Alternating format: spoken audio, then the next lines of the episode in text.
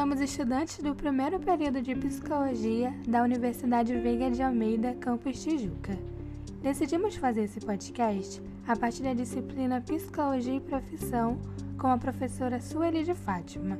E nele, vamos abordar como ocorre a discriminação de gênero no trabalho e como podemos minimizá-la.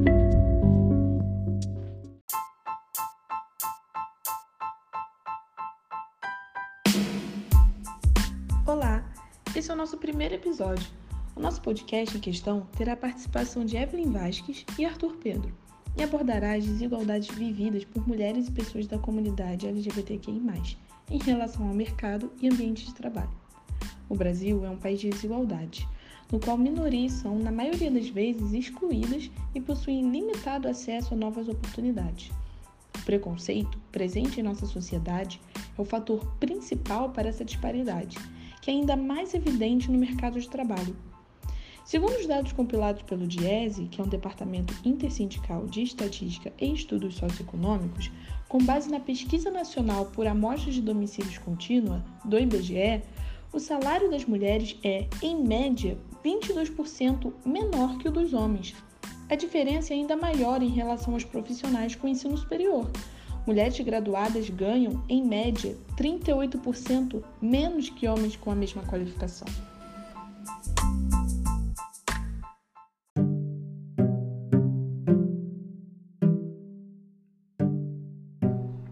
Exatamente, Laura. E vale também ressaltar que a comunidade LGBTQIA, também sofre com a dificuldade de inclusão no ambiente de trabalho. Uma pesquisa feita pelo Grupo Santo Caos aponta que 41% dos pertencentes dessa comunidade afirmam ter sofrido discriminação no ambiente de trabalho por sua orientação sexual ou identidade de gênero.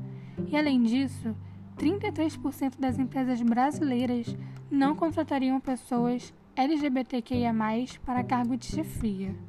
A consequência dessa desigualdade é avassaladora para esses grupos que se veem delimitados, marginalizados e muitas vezes até violados. Essa é uma questão que não pode continuar sendo naturalizada. Então, como podemos diminuir essa discriminação no ambiente de trabalho? Primeiramente, vale destacar que a discriminação é a diferença de tratamento e oportunidades dada a um indivíduo por motivos não relacionados ao desempenho profissional.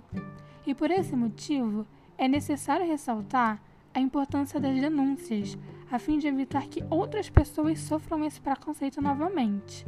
No entanto, é notório que grande parte dos indivíduos não prestam queixa, porque muitas vezes ou não sabem de seus direitos ou acreditam que não vão dar em nada. E aí é essencial que as empresas perpetuem uma cultura de respeito, né? Porque estamos falando de um ambiente multicultural. E por nossa sociedade ser baseada em uma sociedade de estigmas sociais, que é uma característica ou marca que desqualifica o outro, um local assim tão diverso gera pré-julgamentos e com isso se tornará um lugar desafiador e a corporação precisa mostrar que é total aberta à diversidade e contrária esse preconceito.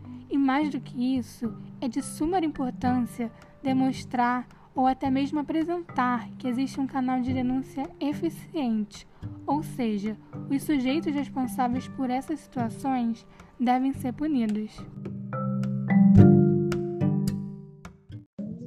Fala galera, fala ouvinte, tudo bem com vocês? Hoje eu estou aqui numa noite chuvosa no Rio de Janeiro, onde o Arthur, um amigo meu de longas datas aí, que é um cara que dispensa comentários, um cara com uma inteligência é, fora do normal, um cara que é um profissional muito, muito excelente no que faz. Deixou sua, sua casa nesse, no aconchego da noite chuvosa e veio aqui gravar esse podcast com a gente para contribuir com esse trabalho aí. Boa noite, Arthur.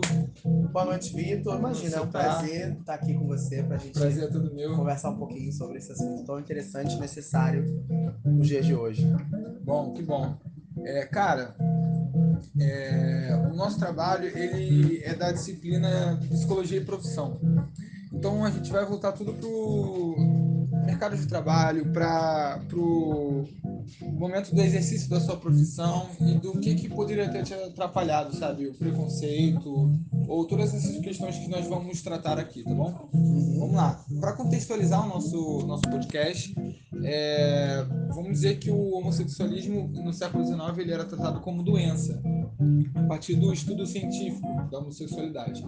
E daí, é, em 1990, ele foi deixado de ser tratado como doença mas a, a sociedade continuou com essas barreiras, continuou com o preconceito e até o termo que usa até hoje, que é o homossexualismo, muita gente usa, a sociedade usa. É, então, nós temos um, um, estudo longo sobre todas essas questões, sabe?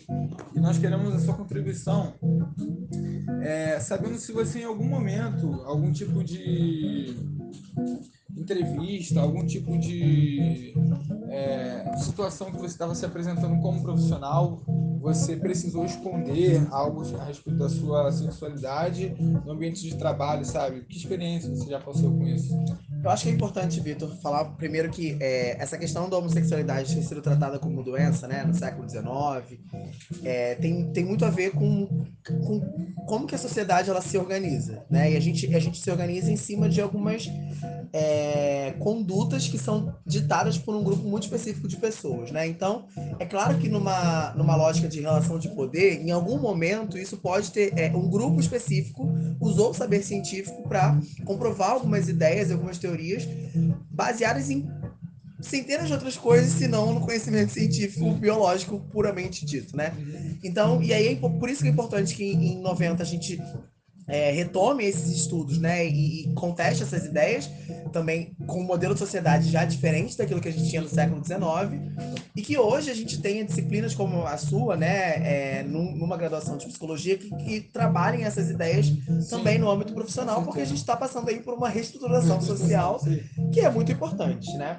E aí, é, por que, que eu falo isso? Assim, eu, eu venho de uma geração, né, eu sou, nós somos de uma geração que já tem um, um, um olhar e uma conduta para a homossexualidade muito diferente da geração das gerações né mais velhas né é, passadas assim podemos dizer. É, e aí é, como eu tenho uma inserção de trabalho aí é, de, já já depois ali em 2018 né 2017 2018 a, a gente já tem uma discussão social muito forte é, é, em volta disso no âmbito até político, Sim. né? Então eu, eu, eu nesse primeiro momento não tive nenhum, nenhum, nenhum aspecto que fosse é, ligado à sexualidade, sabe? É, é claro que assim, é, eu não falei aqui para você, para a galera, né? Eu, eu, sou da pedagogia, é, então eu, eu fui trabalhar numa empresa, numa, numa empresa de educação executiva, né? E aí você sai da escola, né? Você sai da, da, dessa visão escolar mesmo e, e onde o contato social é com famílias, pais, Sim. né? E, tem toda essa questão de crenças e valores da, da, da, dos responsáveis dos alunos, e você passa a integrar um, um, um ambiente que tem uma cultura organizacional muito bem definida. É, hoje a gente tem empresas muito tradicionais ainda, a gente tem empresas muito contemporâneas, né? Então, é, é, e a empresa que eu, que eu fui trabalhar, né, que eu fui fazer esse processo, é uma empresa tradicional. Mas, por incrível que pareça, é, ainda que a gente tivesse, né, toda essa conduta de comportamento mais sério, mais fechado, né, que o executivo acaba cobrando um pouco da gente, não houve nenhuma questão clara sobre isso. Entendi. Que bom, né? Isso que é bom, muito bom, bom. você ter um lugar de trabalho que você consegue ser quem você é e você consegue desenvolver todo o seu talento profissional e tudo aquilo sem nenhum tipo de discriminação. Pois é. é. Muito bom. É, é, claro que há uma, um limite, né? E, e aí você. É, é até estranho falar disso, né? Mas há um limite, uma barreira, né? De até onde você pode ir com aquilo que o seu comportamento é, predispõe. E isso não só para homossexualidade, mas para qualquer outra coisa, né? E, e aí, ética, né? É uma questão ética, até, e até nem, nem, ética, né? Porque, porque a gente não está falando daquilo que é antiético, mas é uma conduta mesmo, é um, é um conjunto de valores, né? De, de comportamento que, que a cultura organizacional da empresa é, estabelece e você vai ali seguindo isso, né? Mas não chega a ser, e aí talvez isso né, fale mais com a, com a sua pergunta, isso não chega a ser é, é, é agressivo, não chega a ser latente dessa maneira, até porque há outras pessoas, né, que, colegas de trabalhos meus, que são também gays assumidos e que é, conseguem ali é, aplicar, né, os seus conhecimentos, desenvolver seu trabalho de maneira. Em algum momento você, não nessa empresa que você está agora, mas em outra empresa, em outro ambiente de trabalho, você já sofreu algum tipo de assédio? É, se você não, não conhece, se você nunca passou, você conhece alguém que já tenha passado por isso nesse ambiente? É, assim, eu, eu, eu diretamente não sofri assédio, mas eu vejo cotidianamente também, né? É, é, tanto no lugar que eu trabalho, quanto em outras instituições por, pelas quais eu passei. E aí talvez é, caiba dizer que o assédio a pessoas homossexuais, né, pessoas gays, ela, ela, ela, ela acontece em duas instâncias. É, há o assédio direto, né, de, de, de, de usar é, é, alguma relação de poder, né, e até o convívio social para insinuar-se para a pessoa, né, e, e, e, induzir a pessoa a relações sexuais mesmo abusivas para aquisição de, de oportunidades, promoções, etc. Mas também há, curiosamente, e é uma coisa que a gente não debate socialmente, o assédio que vai no sentido de uma agressão a, a a uma inversão de, de, de lugar de vitimização. Sim. Então, é, muitas, pessoas, é, a, a, muitas pessoas elas, elas entendem né, que, o, que o homossexual é um taradão Sim. que, que está, estando com você no banheiro, ele vai te, te atacar Sim. a qualquer momento, e aí isso é desesperador, né? Assim, para homens héteros que têm essa visão ainda muito antiquada.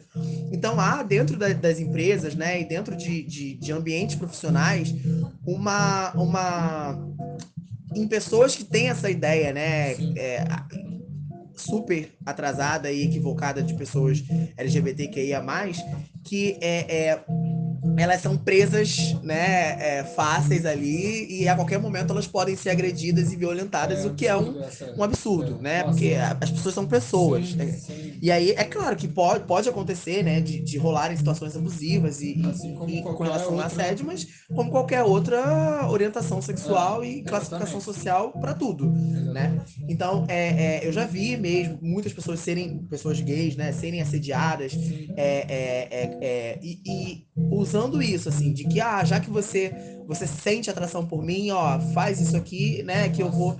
E não, não, não necessariamente, né? Então, é, há ainda, assim, um, um, um cenário, infelizmente, muito. É, em que há muito assédio. A gente está falando de um país que é o país que ainda mais mata pessoas LGBTQIA no mundo, então é óbvio que é, no âmbito de trabalho é muito difícil. Mas a gente tem ainda Vitor, é, é, a gente está falando aqui de uma elite acadêmica, né? Então, é, a minha experiência profissional é, é, é, em lugares que, que as pessoas passam pela graduação, né? Então, é, até, até, a violência ela é, ela mais sutil e ela, e ela é mais inteligente. Eu não estou dizendo que não, o resto não seja. Mas, assim, é, há um, um risco maior para essas pessoas. Né? Exatamente, há um risco maior para essas pessoas porque a relação de poder ela é, ela é diferente do que talvez um, um, uma pessoa que trabalha numa loja Sim. ou um prestador de serviço direto, um entregador que vai até a sua casa, né? Sim. E como que, que a sociedade enxerga, né? E coloca essas, esses empregos como subempregos, que não são subempregos, Sim. na minha opinião. Mas é, imagina que essas pessoas ainda possam ser mais violentadas e que a forma como essas pessoas enxergam essas violências e conseguem trabalhar essas violências é ainda muito menor do que um, um advogado, enfim, um, um empresário. Sim, concordo. Então, Arthur, a gente sabe que no ambiente de trabalho é um ambiente de convívio e às vezes pode surgir diversos tipos de piada, diversos tipos de falas assim que é, podem ser depreciativas. Você já passou por algum tipo de é, constrangimento, de algum tipo de dificuldade com isso, de ouvir algum tipo de piada assim que depreciasse a sua sexualidade?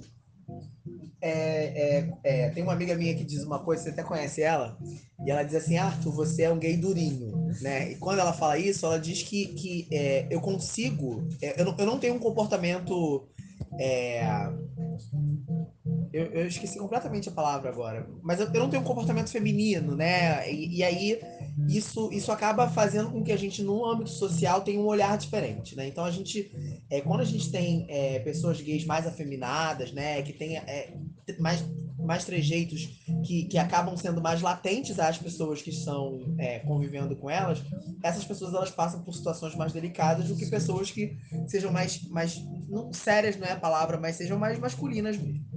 E aí é uma questão de gênero, não tem nada a ver com, com ser ou não é, é, homossexual.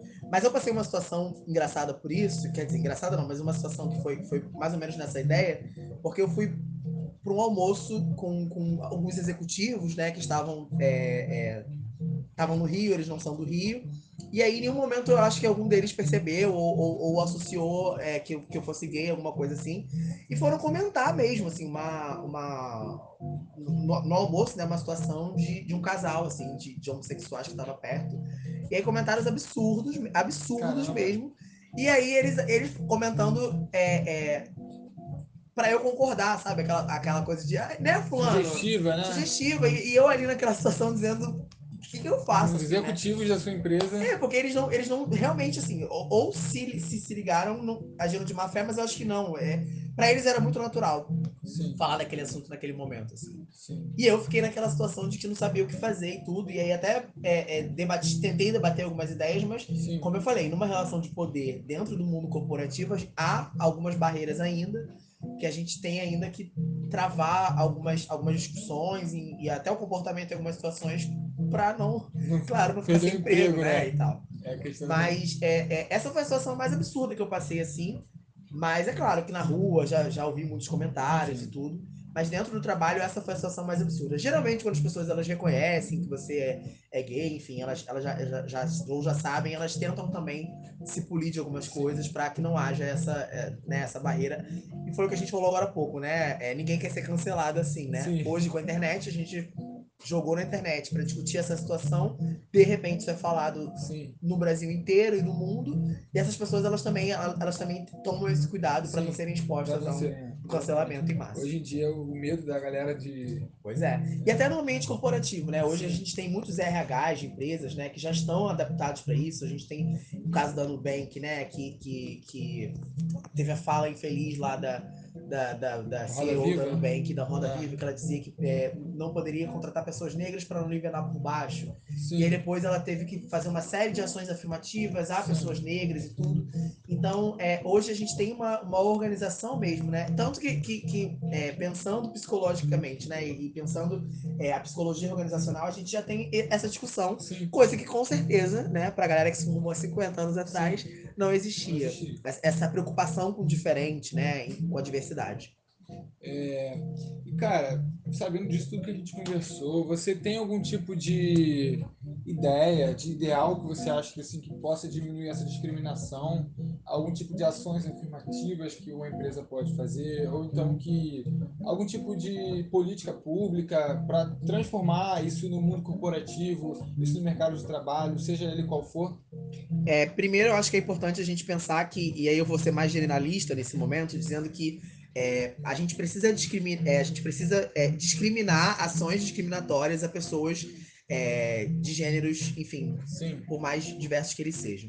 E para a gente fazer isso, a gente precisa entender que nessa relação de gênero, por ser uma relação de, de é, relação so, é, social mesmo, né, de inter-relação social, a gente precisa entender que nas relações sociais há relação de poder.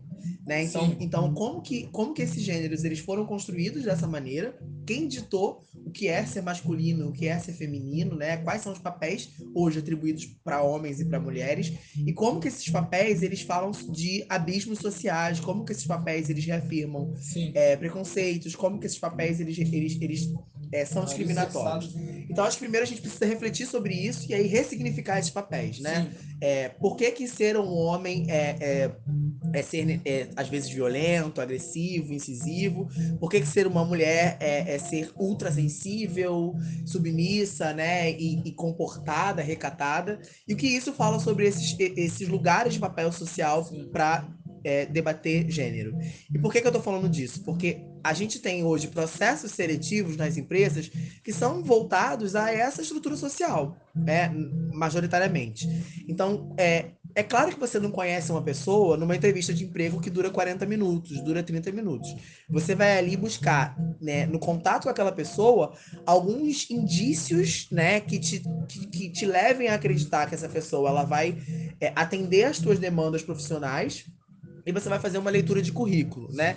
Então, talvez se a gente pegasse hoje um currículo de uma de uma, de uma mulher e de um homem é, que passaram pela mesma formação e aí a gente tirasse lá o no, é, se, se é um homem ou se é uma mulher, né? E levasse só as experiências profissionais, com certeza a gente teria muitas mulheres convidadas para entrevistas que não são convidadas porque há no currículo dela que ela é uma mulher, Sim. né? E aí talvez muitos homens que também não são qualificados da forma que mulheres são qualificadas, né? Talvez também não passassem pelo processo seletivo, é, mas passam porque são homens, né? E pessoas gays mais ainda. Sim. Então, infelizmente, é, no âmbito profissional, quando a gente vai para entrevista presencial, que foi o que a gente falou aqui, que graças a Deus comigo não aconteceu, mas há isso, né, da pessoa perceber uma, uma maior exposição de trejeito, uma fala mais Sim. afeminada, né, um comportamento mais é, fluido mesmo, é, e aí isso acaba sendo um- um- uma barreira, né, que acaba levando essa pessoa a não ser aprovada no processo, enfim, não, não tendo essa inserção profissional.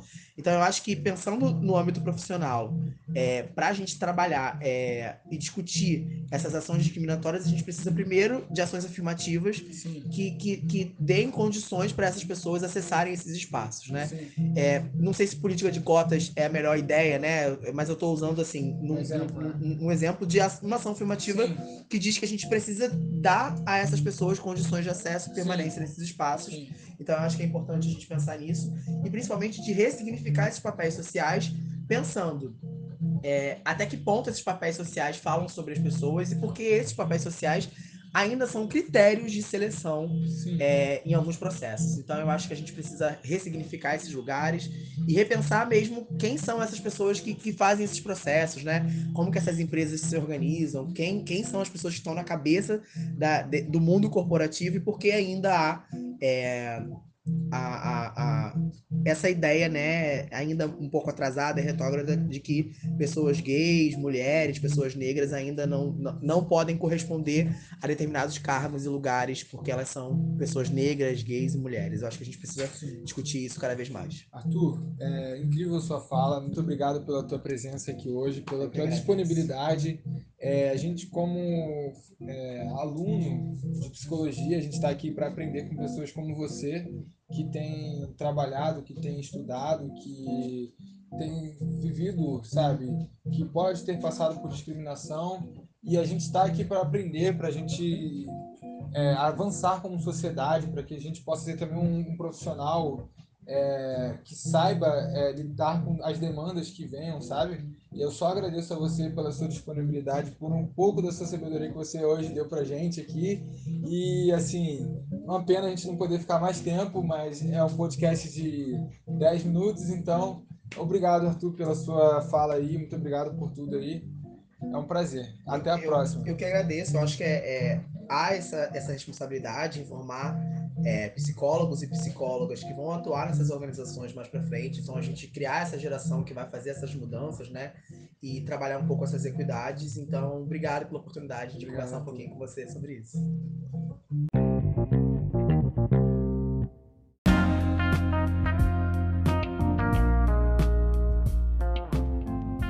Olá, gente, tudo bem?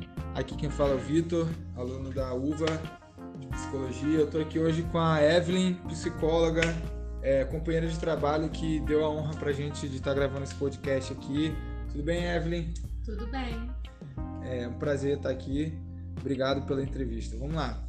É, a gente vai fazer uma entrevista sobre a disciplina é, Psicologia e Profissão. Então, a nossa pergunta, nossa entrevista, nossa fala vai ser toda voltada ao mercado de trabalho, sobre atuação, sobre algum tipo de discriminação voltado ao trabalho, tá bom? É, vou fazer uma pergunta para você. É, muitas empresas acreditam que a licença maternidade impacta na produ- produtividade. Então, algumas mulheres acabam perdendo o emprego assim que ficam grávidas. Quando você teve filhos, sofreu alguma discriminação? Qual a sua visão sobre esse assunto? Tá, eu trabalhei numa empresa por 19 anos, né? Na mesma empresa, uma empresa multinacional, e eu tive lá dois dos meus três filhos.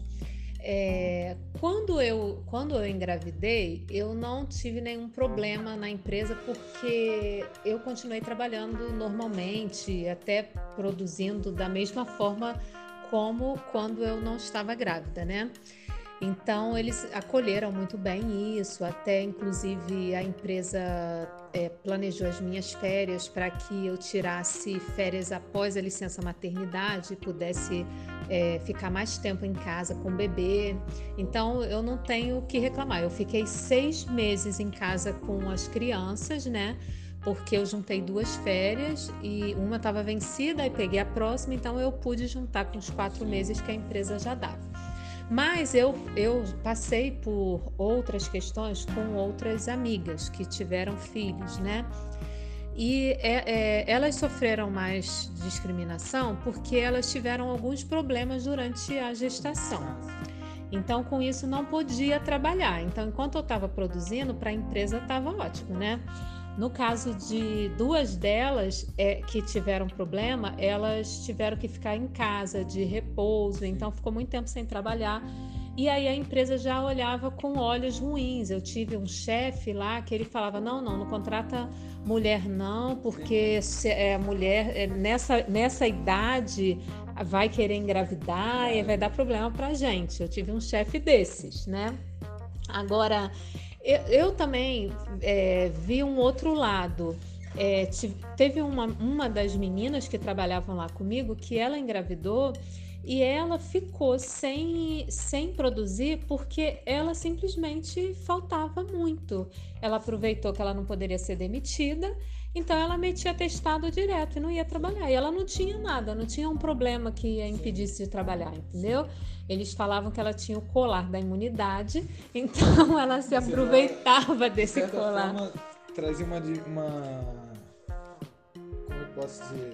Uma describilidade que ela, ela fazia com, com aquilo que vocês, sabe, conquistaram ali com aquela licença. Então, assim, Exatamente. assim, algo que era para ser beneficiário, ela utilizou de má fé. De má fé, exatamente. Que acabou sendo um, atrapalho, né, para você. Exatamente. Era tipo assim, ela estava trabalhando aí, dava três horas da tarde, o nosso horário era às cinco, ela simplesmente pegava as coisas dela sem falar nada com ninguém e ia embora, sabe?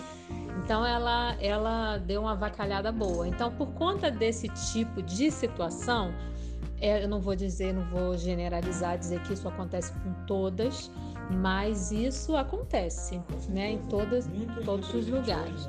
Então, isso é o que atrapalha a nossa imagem, né? Agora, a gente tem outros casos, como, como eu contei, o meu, de outras meninas que trabalharam normalmente a gestação inteira. Então, a gente foi beneficiada por isso. Eu sei que não é toda empresa que olha a gente, as mulheres, né, de, com olhos positivos, Alguns olham como o meu ex-chefe que olhava e falava: não, não, mulher nessa idade não dá porque ainda vai ter filho, então é melhor não contratar. Pode ter sido muito bem na entrevista, mas prefere não contratar, entendeu? É isso. Vamos lá. É, as mulheres vivenciam assédio sexual no dia a dia, inclusive no ambiente de trabalho.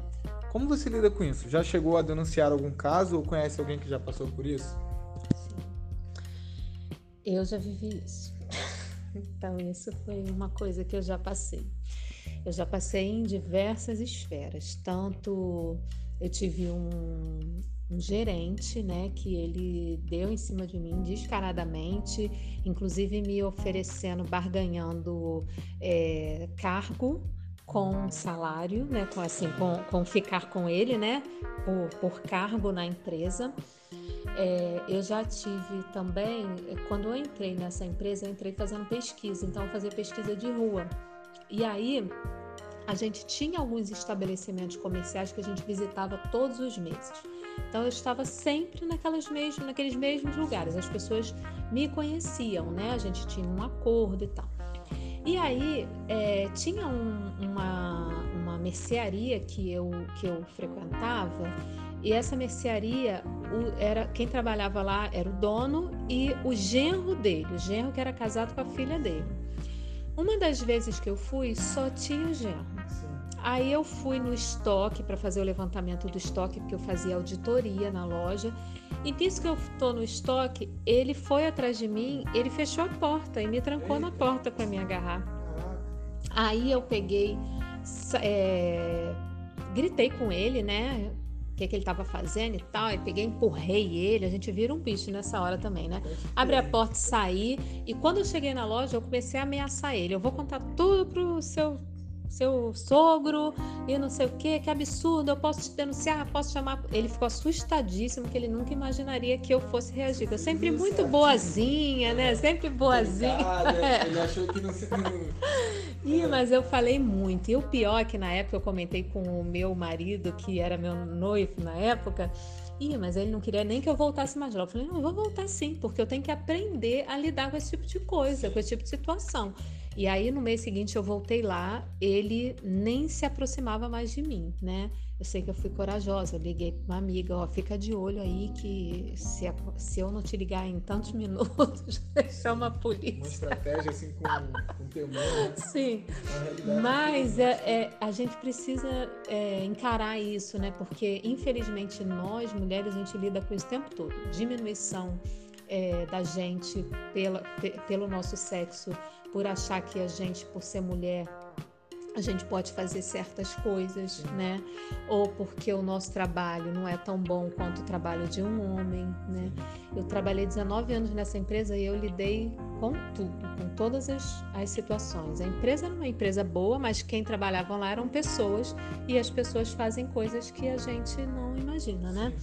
Então, eu já passei por, por exemplo, um primeiro chefe que eu tive lá na empresa, ele no início era tudo muito bem, muito educado, muito, né, tranquilamente, né? Aí de repente, num X momento, ele ele foi é, fazer uma supervisão em mim, num outro rapaz, e aí ele me ele ia atrás de mim e começou a me cantar, discretamente começou a me cantar. Então, como é que você lida com uma pessoa que tem um cargo acima do seu, é o seu chefe e você vai fazer o quê? Vai sair xingando ele, né? Tu, tem tudo. E a gente fica psicologicamente abalada, porque a gente acha que, de, de uma certa forma, a gente fez alguma coisa para dar a entender para ele que eu que queria. A, assim, papel deles é realmente colocar a culpa em cima da vítima, né? Exatamente. não fosse a culpa dele, do agressor, né? Exatamente. Eu entrei lá, eu tinha 19 anos. Então eu era muito nova, né? É, eu já tinha trabalhado antes, mas uma empresa de carteira assinada, lá foi o meu primeiro emprego, né, de, de carteira assinada. Então, é, realmente era difícil. E aí, lidar com essa, essa situação toda, eu ficava sem graça, não sabia como conduzir bem, mas é claro que eu não ia aceitar, né? Como não aceitei. Então, era isso. Foi assim, né?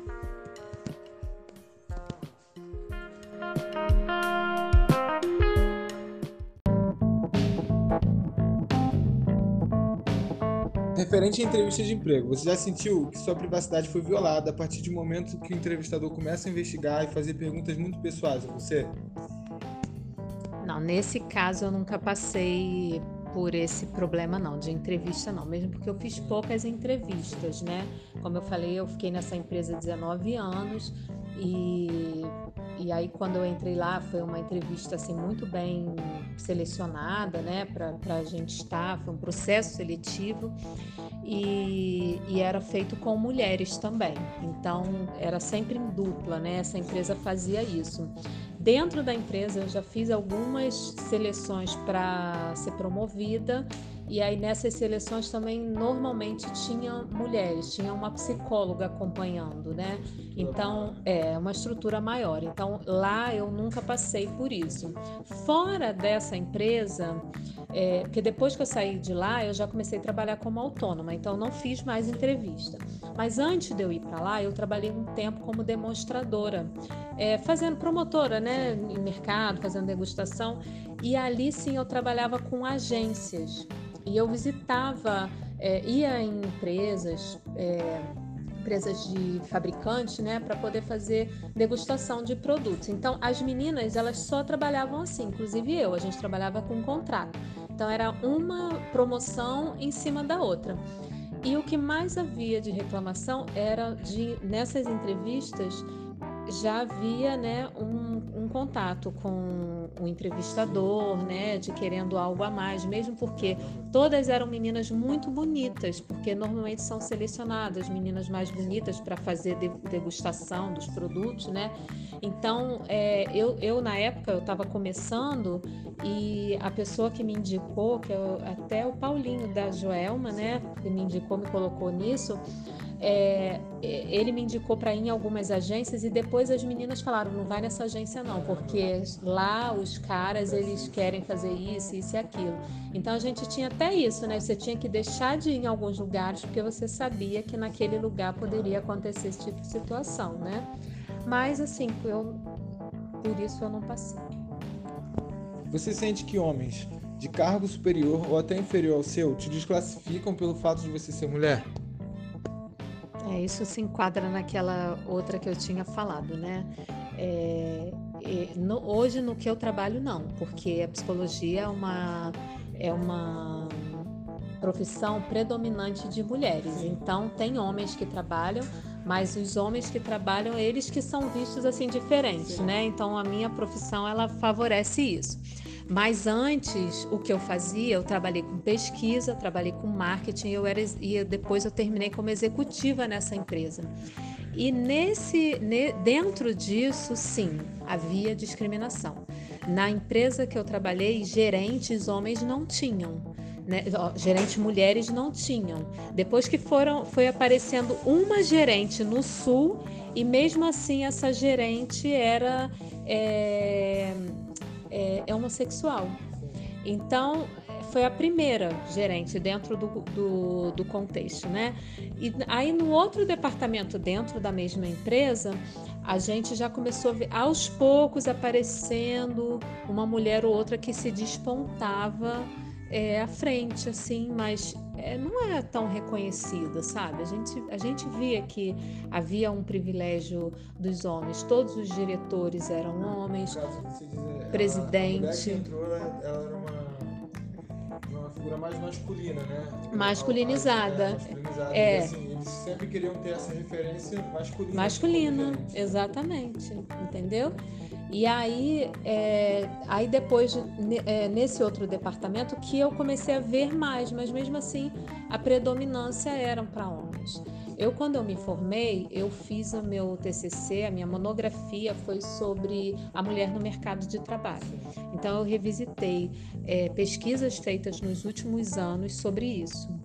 E o que mais a gente, o que mais eu encontrei, né, foram mulheres é, com discriminação, né, por conta de questão do gênero, é, mulheres que tinham que trabalhar com tripla jornada de trabalho, né, chegava em casa tinha que trabalhar, cuidar de filho, né, e, e mulheres que eram assediadas. Então isso dentro do mercado de trabalho era o que mais eu encontrei nessas pesquisas, né. E aí depois eu pretendo, daqui a algum tempo, aprofundar mais nesse assunto. Mas é isso. Não, ótimo, Evelyn. Muito obrigado, tá? Pela entrevista, pela disponibilidade. Muito grato.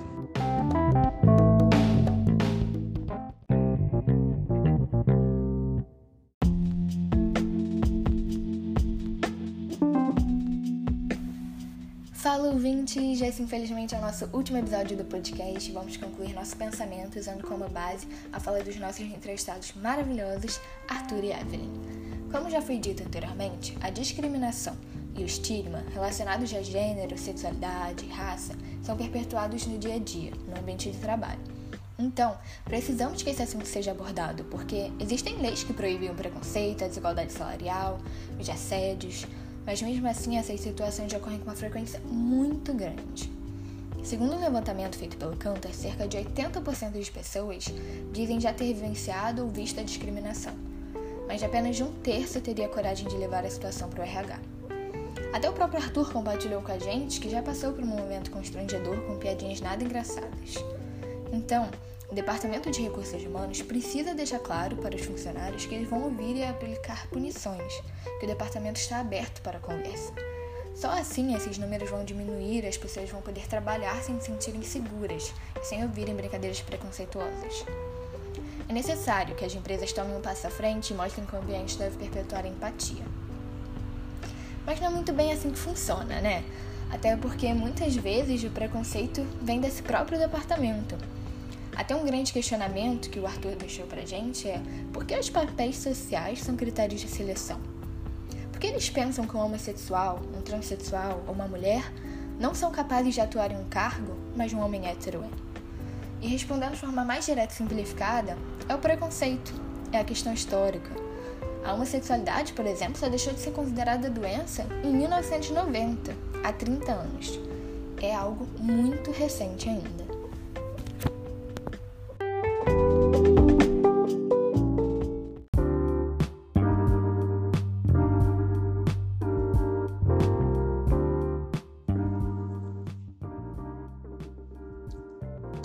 Podemos falar sobre a forma que as mulheres são discriminadas apenas por serem mulheres. Há homens que subestimam suas capacidades intelectuais e até mesmo físicas. Portanto, fica claro os inúmeros obstáculos que as pessoas do sexo feminino enfrentam no mercado de trabalho. Cabe às empresas serem cada vez mais inclusivas em relação a isso e fiscalizarem melhor seus funcionários para que mulheres e outras minorias não precisem passar por essas situações que não são nada confortáveis, principalmente em seus locais de trabalho.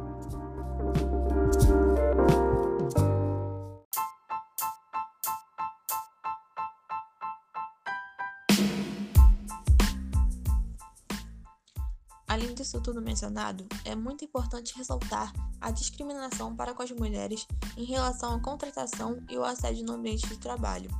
Muitas empresas priorizam contratar homens, justamente pelo fato das mulheres ficarem grávidas e usarem do seu direito de licença maternidade. Um exemplo disso é a fala da Evelyn sobre seu chefe que disse que não gosta de contratar mulheres em uma certa idade por causa da gravidez. Além disso, uma coisa que infelizmente vem sendo muito recorrente é a questão do assédio. Mulheres relatam como sofrem assédio de seus colegas de trabalho e até mesmo de seus chefes, onde diversas vezes são ameaçadas pelos seus superiores e muitas delas, na maioria das vezes, estão coagidas a não denunciar.